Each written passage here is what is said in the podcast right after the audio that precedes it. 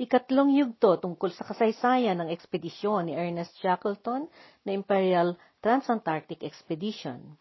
Sa nakaraan, masinsinang nag-abala si Ernest Shackleton sa kanyang preparasyon para sa biyahe na kanyang pamumunuan ang pagtawid sa kontinente ng Antarctica.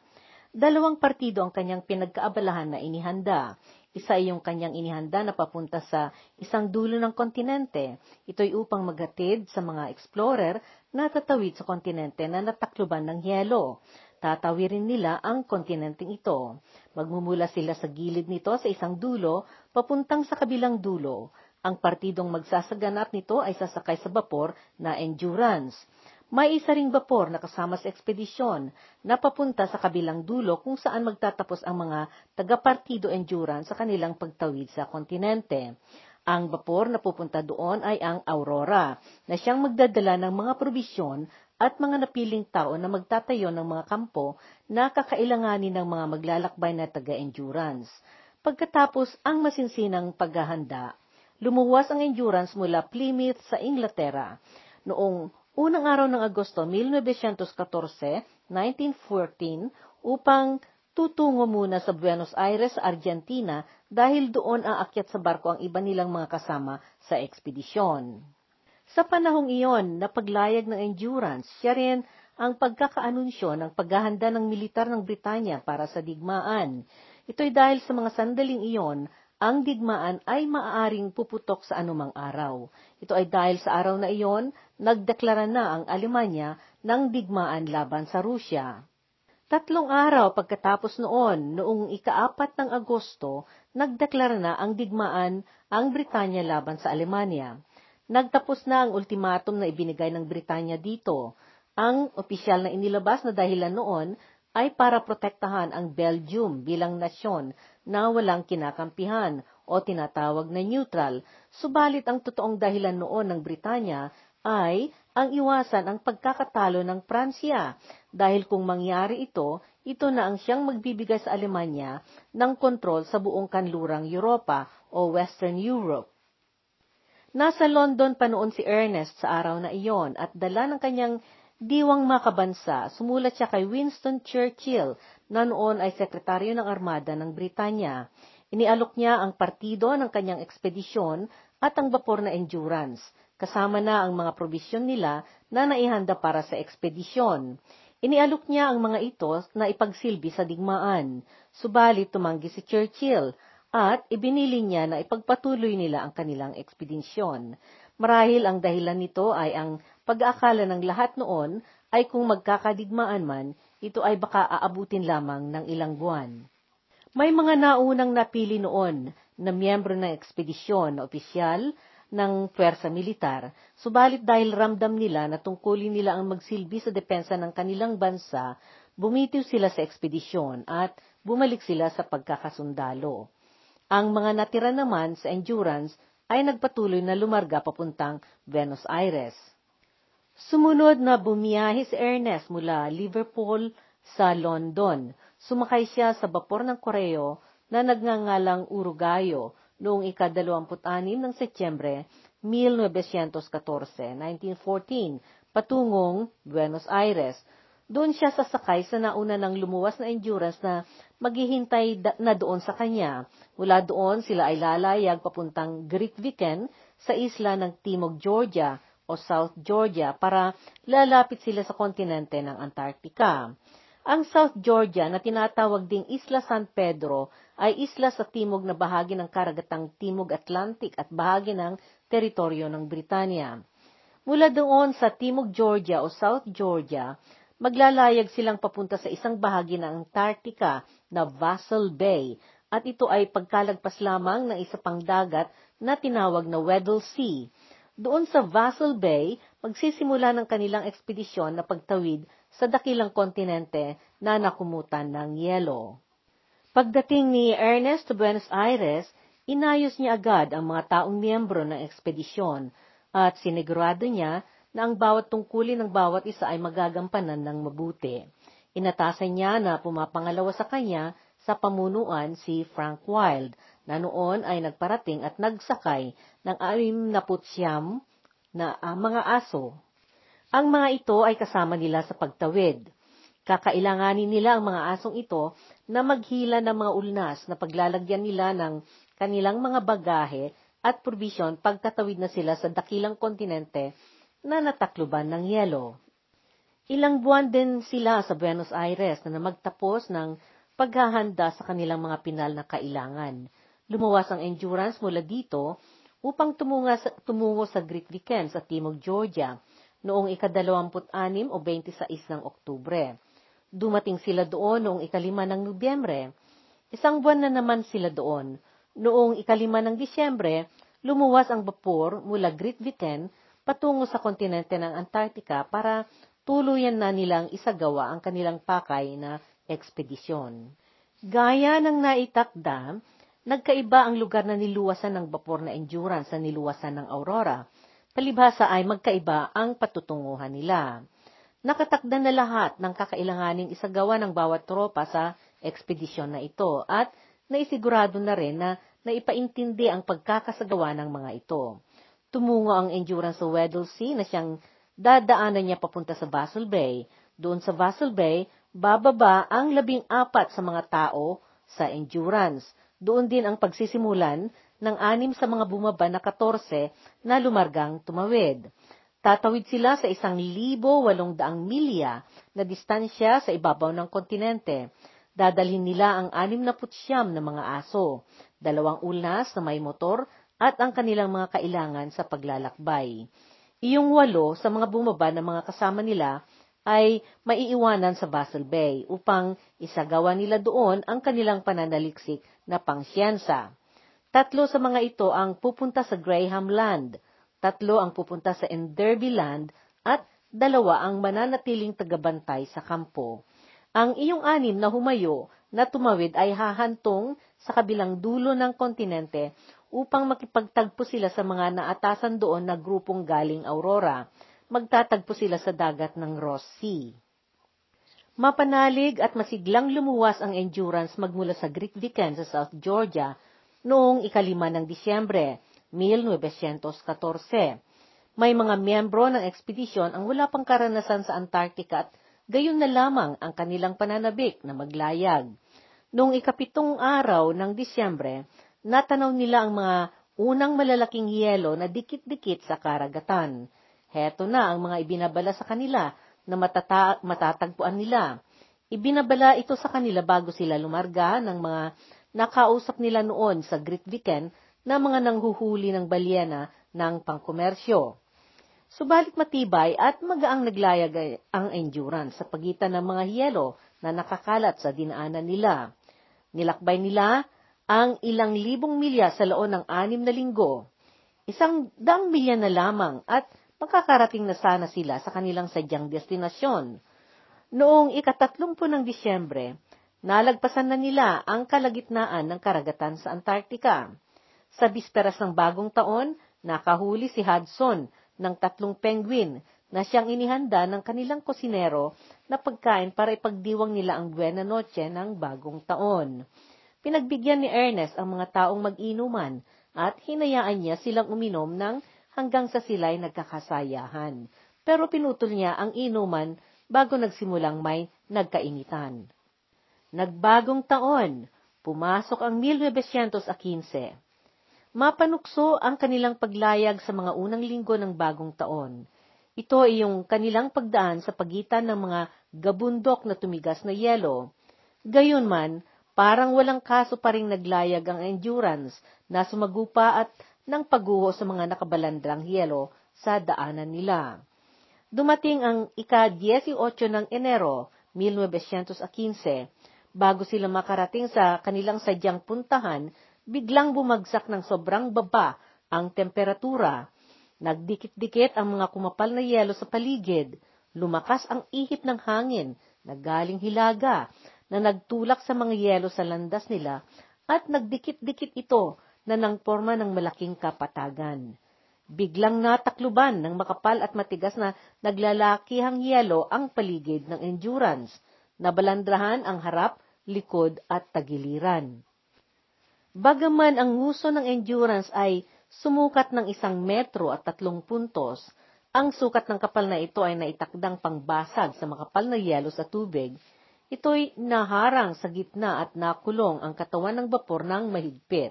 At dahil sa kapal ng mga yelong nagdikit-dikit, naipit ito at hindi niya na nakayanang sumulong o gumalaw. Nasa bahagi na sila ng dagat na Weddell Sea, at sa panulat ng isa sa mga kasama nila noon, ang wari niya ay para ng butil ito ng almond na nakadikit sa malagkit na tsokolating karamelo. Nagsimulang dumausdos ang patag na yelo na nakaipitan ng endurance at unti-unti nitong tinangay ang bapor ng papalayo. Daladala ng patag na yelo na umanod ang barkong endurance. Napapunta ito sa direksyon na timog pakanluran. Sinikap ng mga tao na paluwagan ang barko sa pagkakaipit sa yelo at walang humpay silang ng hukay sa yelo sa tagiliran nito para makalag ang bapor. Subalit masyadong makapalang yelo na pumalibot dito at tumigas ng lalo. Lahat na ng kanilang makakaya ay sinagawa na nila para makal- makalag sila sa patag na yelo at maggawa sila ng pagdadaanan. Subalit walang naging kahihinatnan nito na natiling nakulong ang barko at hindi na nakagalaw. Noong ika-24 ng Pebrero, napagtanto ni Shackleton na sila'y mapanatiling nakaipit doon sa buong panahon ng taglamig o winter ng Antarctica. Sa puntong ito, dito makikita ang kakayanan at katangian ni Shackleton bilang isang pinuno. Hindi siya nagalit o nagpakita ng kahit katiting na bakas ang pagkabigo. Kalmado lamang siyang na mag-usap sa kanyang mga tao at nagsabing doon sila sa yelo mamalagi ng buong taglamig. Ipinaliwanag niya kung ano ang mga panganib at kung ano ang mga posibleng mangyayari, subalit hindi siya nagpakita ng pagkawala ng sigla ng loob. Napagtanto niya sa mga sandaling iyon na hindi sila makakatawid sa kontinente. Kaya, bagaman alam niya na na iyong unang pakay nila ay hindi na mangyayari, itinago niya ang kanyang mga kaisipan at damdamin. Ang ipinalabas niya para sa kanila ay ang anyong gusto niyang makita ng kanyang mga taong kasama. At walang nakaalam noon kung ano ang talagang mangyayari na dahil hanggang sa puntong iyon, pinapalakas niya lalo ang kulooban nilang lahat. At kasama niyan, ang lihim na pagkukunware na ang ekspedisyon ay tuloy pa rin dahil walang bagay na mas makakadurog sa katauhan ng isang nilalang kundi ang makita ang kanyang mga pangarap na naging abo. Tinipon niya ang lahat ng mga tao at kinausap niya ang mga ito. Nagpaliwanag siya sa kanila. Ang kanilang naunang pangunahing pakay ay sa pilitan ng mababago dahil nagbago na ang kanilang sirkumstansya. Hindi na paglalakbay na tatawid sa kontinente ang mahalagang sisikapin nilang kakamtan, kundi ang pananatili nilang buhay sa ibabaw ng yelo. Bagaman hindi siya nagpakita ng kahit kaliit-liitang tanda ng pagkabigo o panghina ng kanyang loob, sa sarili niya ay mayroon siyang kaba. Pinababa niya ang kanilang mga daladalang mga aso sa patag na yelo at pinagawa niya sila ng mga bahay na yelo at tinawag nilang mga doglu. Ito'y pinanggaya iyon sa salitang igloo na pangalan ng mga bahay ng mga Eskimo o katutubong mga tribo na naninirahan sa mga pinakamalalamig na bahagi sa North Pole o Arctica. At sa kanilang kusa na pansarili, umalis din ang mga opisyal at mga siyentipiko mula sa doon sa nabilad sa niebe na bahagi ng bapor na siyang kanilang kinaroroonan. Lumipat sila sa mas ligtas at natago sa mga elemento na sulok. Pinangalanan nila ang nilipatan nilang hilera ng mga makikipot na mga kwarto ng The Ritz na pampalubag sa kanilang mga loob. Pinanglibang nila sa kanilang mga sarili ito dahil ang The Ritz ay pangalan ng hotel na simbolo ng luho, karangyaan at alta sosyedad sa Inglaterra. Sa mga tiyempong iyon, maliban sa mga aso, nagpatuloy pa rin silang nanirahan sa loob ng naipit na bapor. Nanatili namang tumira ang mga trabahador na marinero sa kanilang tago na sulok sa endurance. Alam na alam ang kahusayan ni Ernest na makisalamuha at makisama sa mga tao. Matataas man o mababangkaraniwan ang mga ito. Sinikap niya na hindi nababaliwala o napapabayaan ang mga trabahador at isinigurado niya na noong namigay sila ng mga pansuot na panlamig. Ang mga ito ang naunang nabigyan ng mga ito. At gayon din na dahil sa estado ng kanilang bapor, ay hindi na nila maisilbi ang kanya-kanyang tungkulin na dati nilang ginagampanan, pinahinto na niya ang mga ito na nagbantay sa gabi. At sa tiyempong nasa loob pa sila ng bapor na nakatira habang nakaipit ito sa yelo, pinapare-pareho niya silang lahat na nagtrabaho at nagsagawa ng mga kakailanganing gagawin sa loob ng bapor. Sinikap nilang inayos ang radyo nila para magsagawa ng komunikasyon, subalit wala na ring nangyari. Ang mga daladala nilang mga kagamitan ng komunikasyon para pangtawag ng tulong ay hindi na nakapagsilbi dahil sa layo ng kanilang kinaroroonan. Subalit kahit pa siguro na nakaparating sila ng tawag ng tulong sa Inglaterra sa pamamagitan ng radyo, ang hindi nila alam noon ay ang digmaan na naideklara noong sila'y lumuwas ay nangyari ng naging malaki. Kaya maaring pahirapan na na may maipapunta sa kanilang bapor dahil lahat ng bapor noon ay gamit na sa digmaan. Naalala ni Ernest iyong nalaman niyang pangyayari tungkol sa isang barko noon na nagngangalang Deutschland tatlong taon na ang nakalipas. Gayon din ang nangyari sa bapor na ito, nabitag ito sa yelo, subalit pagkaraan ng anim na buwan, lumuwag ang mga yelong ng ipit dito at nakabalik ang Deutschland sa South Georgia. Ito yung barko noon na pinamunuan ng Aleman na si Wilhelm Filchner, isang opisyal ng militar ng Alemanya na nakilala noon sa pagiging adventurero na naglakbay sa pamamagitan ng lakad at pagsakay sa kabayo sa Rusya, China at Tibet. Ginusto noon nitong magtayo ng reputasyon bilang explorer at gusto niya noong alamin kung may kanal na namagkonekta ng Weddell Sea at Ross Sea. Naisip ni Ernest na baka gayon din sa nangyari sa Deutschland ang mangyayari sa kanila. Ipinalangin niyang gayon nga sana nang sa ganon ay magagawan niyang mag-ayos ng pangalawang pagsasagawa ng kanyang unang pakay na nabigo. Magagawa niyang magplano muli na magsagawa ng ekspedisyon sa darating na susunod na tagsibol. Hinintay nilang lumuwag ang mga naglalakihang yelo upang makaalpas ang endurance. Sa huling araw ng Pebrero 1915, lalong tumindi ang lamig at lalong tumindi ang pagkakaipit ng endurance sa yelo na lalo nang tumigas at kumapal. Dumaan ang mga maraming buwan, napasama sa agos ang patag na yelo na nakaipitan nila at dinala sila sa kalagitnaan ng dakilang karagatan lalo nang tumindi ang peligro na kinalalagyan nila at lumaki na ng lumaki ang tumitigas na yelo sa paligid nila. Sa buwan ng Mayo, patuloy silang naaanod na napapatungo sa direksyong Hilaga. Mag-aapat na buwan ang lumipas at dumating ang tiyempo ng tagsibol sa Antarctica o Antarctic Spring. Umasa sila na baka ito na ang makapagbukas ng kumpul-kumpul ng yelo, bagaman walang panigurado na mapapakawalan ang bapor. Dala ng mga panukalang naglalaro sa kanyang kaisipan, nagplano si Ernest ng iba nilang maaring pupuntang lalansadan at kahit hindi na sa Vassal Bay. Batid ni Ernest ang peligro ng maaring pagdidepresyon ng mga tao sa panahon na iyon na nakulong sila si Yelo kung wala silang mga ginagawa. Kaya habang hinintay nila ang pagbukas ng yelo, Hinimok niya ang mga ito na salit-salitan nilang ilakad ang mga aso. Mag-ehersisyo sila at maglarga silang gumala sa malalapit na kapaligiran na yelo at nang mapanatili nila ang kanilang lakas at tibay ng kanilang kalusugan. Nagpatuloy sila sa ng paggawa ng kung ano-anong pagkakaabalahan at naglaro sila ng sport sa yelo. Ang iba ay lumargang ng huli at namaril ng mga hayop na maaari nilang gawing pagkain. Hinati-hati niya sa anim na grupo ang anim na putsyam na mga aso. Ipinamahala niya ang bawat grupo ng tag-isa kina Wild, Green, McLean, McIlroy, Marston at Hurley upang sanayin nila ang mga ito. Noong nadagdagan ang bilang ng mga aso dahil nanganak ang aso na si Sally, ginawa nilang pito ang grupo ng mga ito. Ang mga naatasang mamahala sa mga aso ay kanya-kanya rin silang nag-alaga at nagpakain sa mga ito.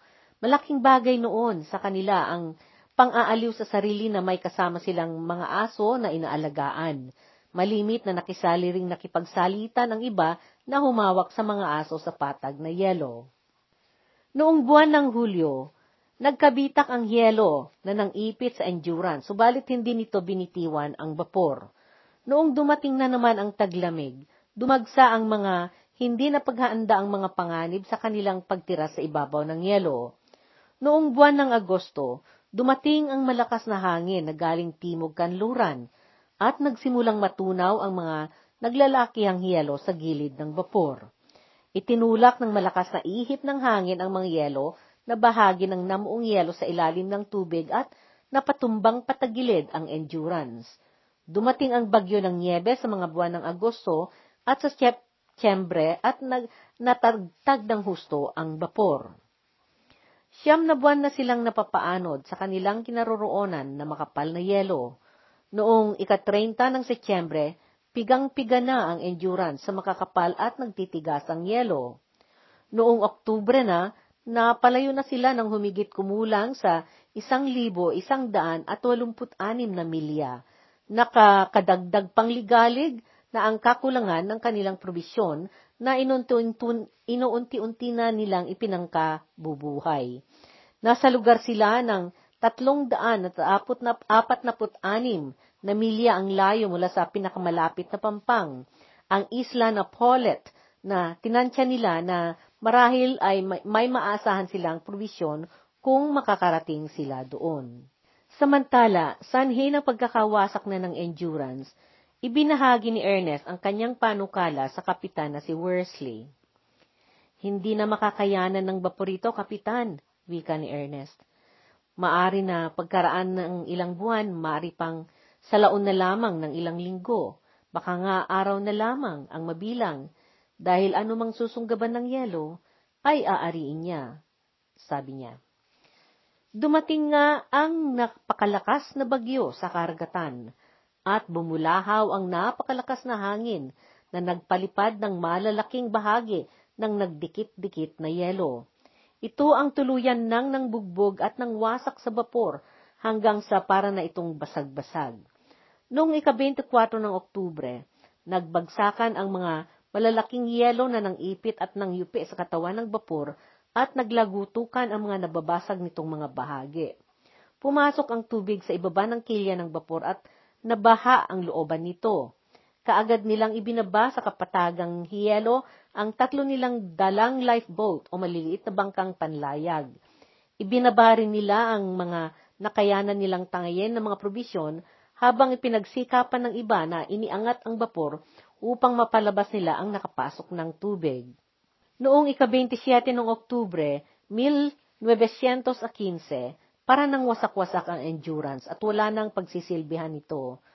Gayunman na natili pa rin itong nakaipit na nasa ibabaw ng yelo ng ilang linggo. Sinabihan ni Ernest ang mga tao na lisanin na nilang tuluyan ang bapor. Ibinaba nilang lahat ang kanilang kailangang maaring madala sa yelo kung saan, sa, saan sila nagtayo ng limang tulda na kampo. Dito sila pansamantalang nagkampo habang kinuha nila lahat ang kanilang mga provisyon sa loob ng endurance. Pinangalanan nila ang kampo nilang iyon ng dump camp o kampong tapunan. Ibinili ni Ernest na isa-isa sa mga tao ay mabigyan ng mainit na kasuutan at tulugan o sleeping bag. Tahimik niyang isiniguro na ang mga nakatataas na opisyal at mas nakakataas ang posisyon ang gagamit ng mga kasuutang karaniwang balahibo at iyong mas mababa ang ranggo at mga mas nakakabata ang gagamit ng mga kasuutang pantulog na mas mainit at gawa sa balahibo ng usa. Ang pinakamahalaga nilang kasuotan noon ay manipis na Burberry, tunic o tunika. Ito'y simpleng kasuotan na kamisa at hanggang hita ang haba, kasing nipis ng tela ng payong at gamit na panlaban sa hangin pero nababasa. Kinuha nila ang mga pinakamahalaga nilang mga gamit. Kabilang dito ang iniingat-ingatan nilang koleksyon na litrato ng fotograpo na si Frank Hurley. Natanto ni Ernest na sa mga darating na araw ay malamang na maglalakbay sila sa ibabaw ng mabagsit, mabagsik at mapaghamon na ibabaw ng hiyalo upang makarating sila sa pampang ng lupa at sa gayon, kinailangang magagaan ang kanilang mga dala-dala. Binigyan niya ng bawat isa ng limit, limitasyon ng kanilang madadalang mga pansariling kagamitan na hanggang tigdalawang libra lamang ang bawat isa. Sa kanyang pansariling panig, itinapon ni Ernest ang mga ginto at pilak na angkin niya at itinapon niya ang kanyang gintong relos sa niebe. Pinunit niya ang dalawang pahina mula sa Biblia na ipinabaon sa kanya ni Reina Alexandra na byuda ni Haring Edward na ikapito ng Britanya noong siya'y lumuwas. Tiniklop niya ang dalawang pahinang iyon at inilagay niya iyon sa bulsa niya. Iyong unang pahina, pahina na inihiwalay niya, dito nakasulat doon ang dedikasyon na isinulat ng Reyna. Sana ay alalayan kayo ng puong Diyos na magsagawa ng inyong mga tungkulin at gabayan kayo sa lahat ng mga panganib sa lupa at sa dagat. Ang ikalawang pahina ay hinango sa salita ni Job. Kaninong sinapupunan ng galing ang yelo at ang puting hamog ng kalangitan, sino ang nagsilang, na itago ang tubig gaya ng bato at ang mukha ng kalaliman ay namuo sa lamig. Job Kapitulo 38, versikulo 29 at 30. Pagkatapos noon, idinagdag ni Ernest na itinapon ang Biblia. Subalit lingid sa kaalaman niya, pinulot iyon ng isa sa mga kasama niya dahil sa paniniwala nito na masamang pamahiin ang magtapon ng Biblia. Bagaman itinakda ni Ernest na dalawang libra lamang ang mapapayagan na dadalhin ng bawat isa, may mga bagay na binigyan niya ng konsiderasyong maibukod. Isa ito ang dala ni Leonard Hussey na instrumento ng musika na banjo. Ito ay instrumentong may bilog na katawan at kahambing ng ukulele sa pagtugtog. Noong iniwan, iniwanan ito ni Leonard dahil lumagpas na siya sa kanyang dalawang libra na dala, naisip ni Ernest na mayroong darating na panahon na magkukulang sila ng pagkain at mangyaring maghihirap sila. Pagdating ng sandaling iyon, kakailanganin nila itong pamawi ng lungkot at pampalubag sa kanilang isip at pakiramdam. Ibiniling niya na dalhin pati iyon. Patuloy nang kumiling at napadahilig ang endurance sa kinaiipitan nitong yelo habang sila'y na malaging nagkampo sa paligid nito. sinamantala nila ang pagkakataon na nang isa-isang nang usisa sa kanilang natitirang mga gamit na isasalba. Pinili ni Ernest ang mga madadala nilang mga mahalagang mga gamit at mga bagay na inaantabayanan niyang mayroong pagsisilbihan sa darating na mga araw. Magmula doon sa ipinatayo nilang temporaryong kampo, ipinasya ni Ernest na umalis doon sa lugar na kinaroonan, kinaroroonan nila at subukan nilang lumargang papunta sa isang isla. Malayo ang pinakamalapit na lupa at nabalot pa ang mga bundok ng yelo. Kung pupunta sila roon, ang yelo sa ibabaw ng karagatan ang gagamitin nilang tuwi, tawirang lalakarin. Sinimulan nila ang nanghila ng kanilang mga kargamento upang sa pagkakataong iyon ay pupunta sila sa Snow Hill na dalawang daang milya ang kalayo noon nito mula sa kanilang kinaroroonan. May pusa noon silang nadadala na pinangalanan nilang Ginang Chippy o Mrs. Chippy dahil ito'y alaga ni Macnish na siyang karpintero ng grupo. Katuwa ang pantaguri ang ngalang chip o tapyas ng kahoy sa karpintero, at dahil si Macnish na tinawag nilang Chippy ang may alaga sa pusa, pinangalanan nila ang pusa ng Mrs. Chippy. Dahil sa hirap na noon ng kanilang estado at dahil hindi nahihinto ang pagsama ng panahon, ipinasya ni Ernest na bigyan niya ng hangganan ang kanilang pagkakaabalahang iba at inayos niya ang kanilang prioridad na dadalhin. Ipinasya niyang paalis niya ang mga hindi masyadong kailangan at mga iba pang pampabigat lamang. Iyong sadya nilang paglakbay papuntang Snow Hill ay mapangahas. Isa itong mapagbakasakaling pakikipagsapalaran dahil maliban sa pagkalayo-layo nito, bigla-bigla ring Nagmamaliw ang tiyempo at malamang na may mga hindi inaasahang pangyayari habang nasa lakbayan sila. Hindi rin nila maiwasan ang mapanganib na bigla-biglang pagbitak at pagguho ng hiyelo sa daan. Ni hindi nila masiguro kung kailan maaring gumalaw ang yelong tatahakin nila na maaring gumuho. Noong ikatatlumpong araw ng Oktubre, ipinasya na niyang barilin ang pusa, gayon din ang tatlong maliliit na aso. Sa kabila ng sama ng loob ng grupo, Tinanggap nila ang desisyon na iyon na kailangang maisaganap. Tinanggap din nila na sa mga susunod na araw may darating na mas kakaiba pang mga problema at nasisiguro nilang magdadagsa ang mga karanasang malulupit na matatagpuan nila. At kapag dumating ang tiyempong iyan, maaring hindi rin nila maiwasang papatayin din ang mga ag-alaga nilang mga aso. Dinala nila ang tatlong bangka sa kanilang mga ulnas at inilagay nila dito ang kanilang mga probisyon at kagamitan at lumarga na silang maglakbay sa patag na yelo sa ibabaw ng dagat na siyang tulay nilang papunta sa, isa, sa islang pupuntahan nila. Nagkasama ang tao at aso na nanghila ng kanilang mga kargamento. Tatlong araw ang dumaan na sila'y nagkandahirap na naglakad at nanghila ng mga gamit nila. At noong napahinto sila, may mga dalawang milya lamang ang kanilang nalakad. Pagkaraan ng pitong araw hanggang walong milya lamang ang kanilang nalakbay. Ipinasya ni Ernest na huminto muna sila at maghintay. Nagtayo sila ng kampo sa ibabaw ng makapal na yelo na may kasiguruhang matibay. Tinawag nila ito ng Ocean Camp o Kampo sa Karagatan. Noong ika-21 ng Nobyembre, 1915, nasaksihan nila ang paglubog ng iniwanan na nilang bapor na Endurance na sa mga sandaling iyon ay wasak-wasak na ang katawan. Doon sa puntong iyon ng Weddell Sea ang hinantungan ng bapor na tuluyan nang pumaibaba sa kalamnan ng dagat. Mawawala na siya mga kasama isinigaw ni Ernest sa mga kasama niya.